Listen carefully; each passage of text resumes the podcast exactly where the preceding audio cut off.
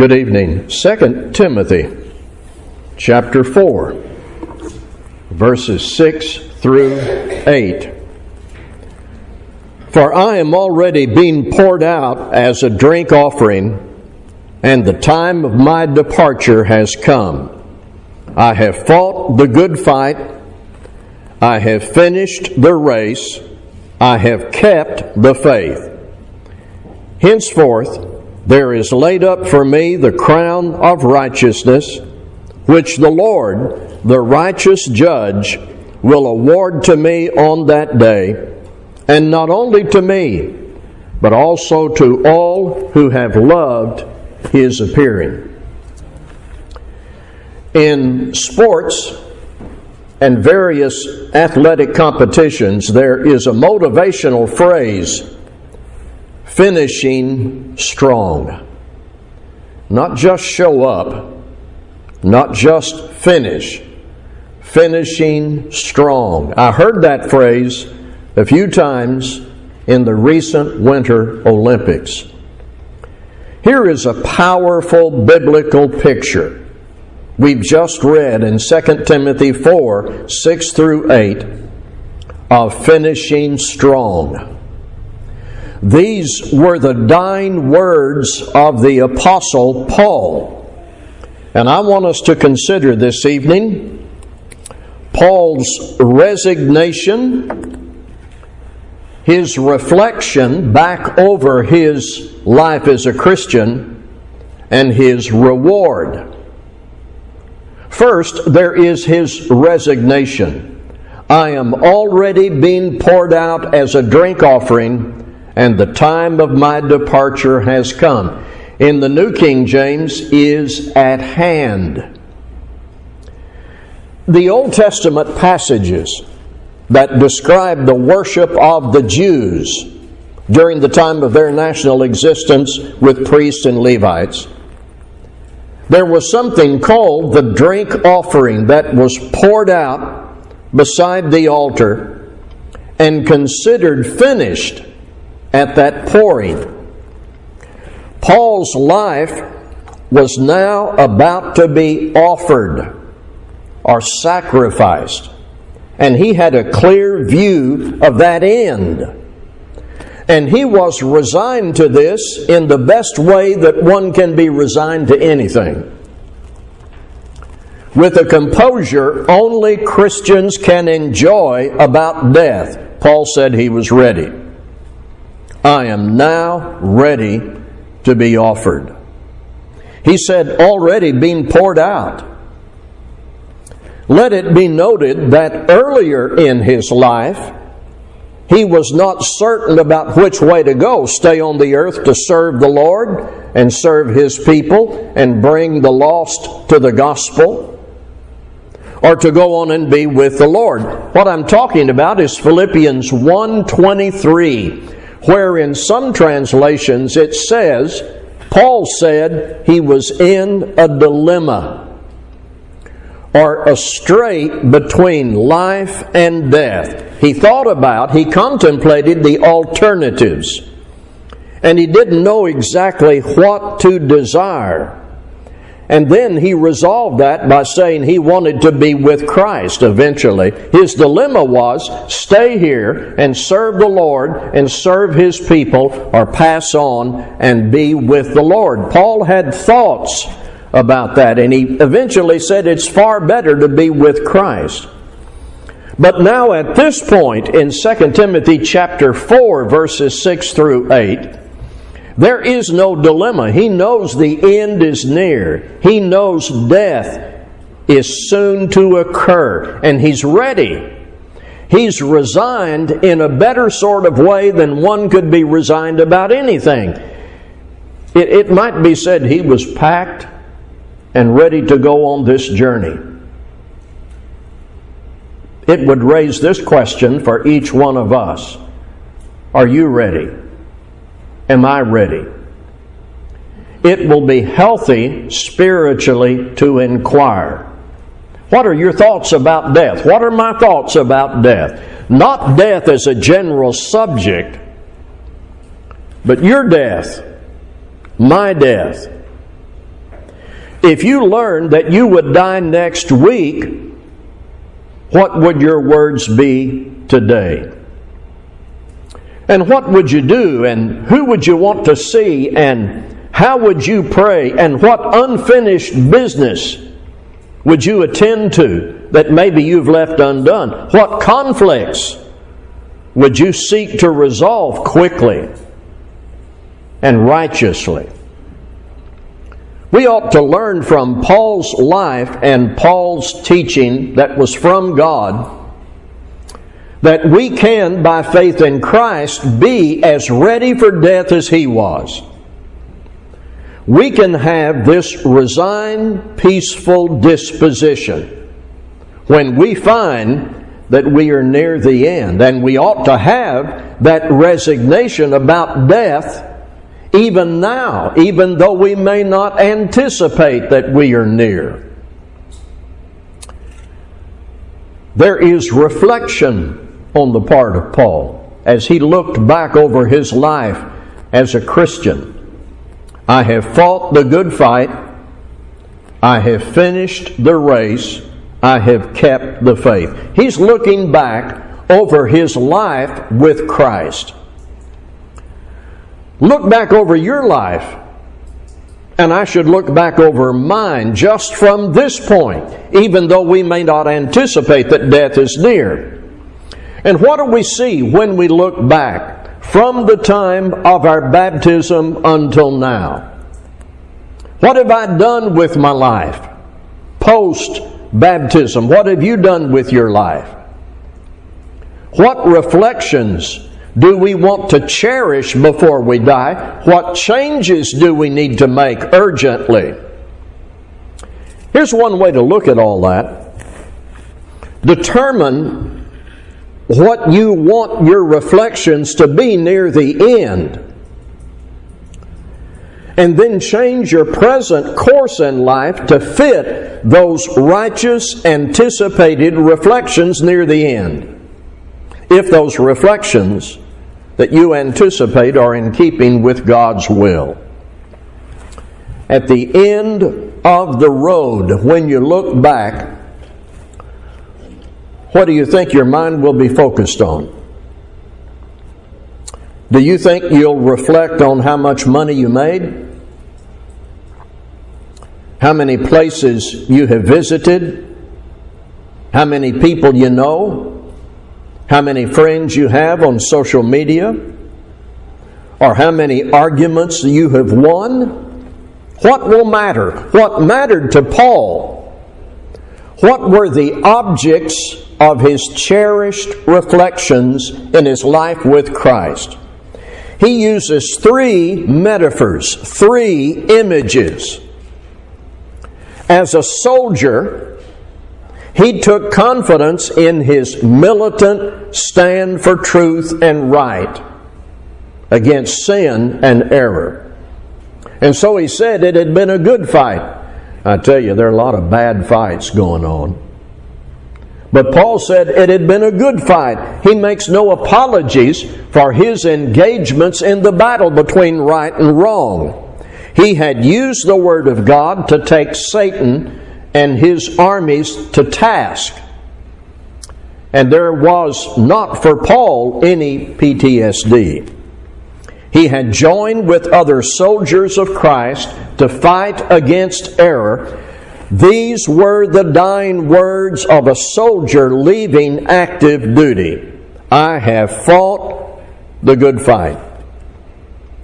As an athlete, he had finished the race. Now, what does a race require? It required the energy of faith, the motivation of hope, and the endurance that Christ supplies to his faithful servants. A race requires the energy of faith, the motivation of hope, and the endurance Christ supplies to his faithful servants. One of the saddest scenes on earth is to see a Christian run faithfully for a while, only to quit, to fall by the wayside, to fade away, to take a different direction. away from God. Paul had finished the course and could now anticipate the crown of victory at the finish line, finishing strong. So, as a soldier, as an athlete, then as a steward, he had kept the faith. That's the language of stewardship. When something is given to you that you need to keep faithfully. So, Paul had received a charge from the Lord and he had kept that charge. The work had cost him his status in his old religious background with the Pharisees. His work had inflicted pain, but he did not abandon the faith. So his reflection included these thoughts of his life as a Christian, as a soldier, as an athlete, and a faithful steward. We need to consider that though we do not function as apostles, the New Testament teaches that we are to be soldiers on active duty, we are to run the race, and we are to keep the charge that God has given to us. I'm going to read three passages that highlight these three images. As soldiers, Ephesians 6 10 through 18 as soldiers. Ephesians, I'm sorry, Ephesians 6 10 through 18. Finally, be strong in the Lord and in the strength of his might. Put on the whole armor of God that you may be able to stand against the schemes of the devil. For we do not wrestle against flesh and blood, but against the rulers against the authorities, against the cosmic powers over this present darkness, against the spiritual forces of evil in the heavenly places. Therefore, take up the whole armor of God that you may be able to withstand in the evil day, and having done all, to stand firm. Stand therefore, having fastened on the belt of truth having put on the breastplate of righteousness, and as shoes for your feet, having put on the readiness given by the gospel of peace. In all circumstances, take up the shield of faith with which you can extinguish all the flaming darts of the evil one, and take the helmet of salvation and the sword of the Spirit, which is the Word of God, praying at all times in the Spirit with all prayer and supplication. To that end, keep alert with all perseverance, making supplication for all the saints. We are not apostles, but we're to be soldiers in the Lord's army. What about runners? In the book of Hebrews, chapter 12, Hebrews chapter 12, verses 1 and 2. Therefore, since we are surrounded by so great a cloud of witnesses, let us also lay aside every weight and sin which clings so closely, and let us run with endurance the race that is set before us looking to Jesus, the founder and perfecter of our faith, who for the joy that was set before him endured the cross, despising the shame, and is seated at the right hand of the throne of God. We are not apostles, but we're to be soldiers. We're to be runners in this race that is set before us. And then we're to be stewards 1 Peter 4 10 and 11.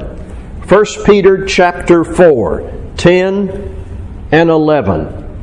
As each has received a gift, use it to serve one another as good stewards of God's varied grace. Whoever speaks, as one who speaks oracles of God. Whoever serves, as one who serves by the strength that God supplies, in order that in everything God may be glorified through Jesus Christ. To him belong glory and dominion forever and ever. Amen. We are not apostles, but we're to be soldiers and runners and stewards under a charge from God. When your life draws to a close, if you are granted opportunity to reflect, what will be the substance of that reflection? Will we be able to say, I wore the whole armor of God, I finished the race, and I'm now reflecting on faithful stewardship, giving God all the glory? Paul's reflection, I hope, will be mine and will be yours if we are given the opportunity to review our lives. Maybe that review ought to be a preview now. Third, Paul's statement shows the concept of reward. He speaks of the crown of righteousness. Now, this is not reward in the sense of wages received for work done. This is reward that is based on the generosity of God, the mercy of God. The grace of God needs to be central in all our thoughts about final reward because it is central to the entire New Testament.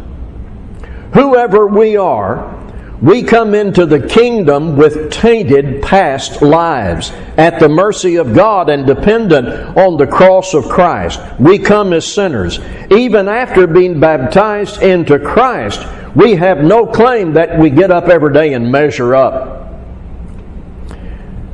So, all thoughts of anticipated reward, the crown of righteousness, need to acknowledge the amazing grace of God.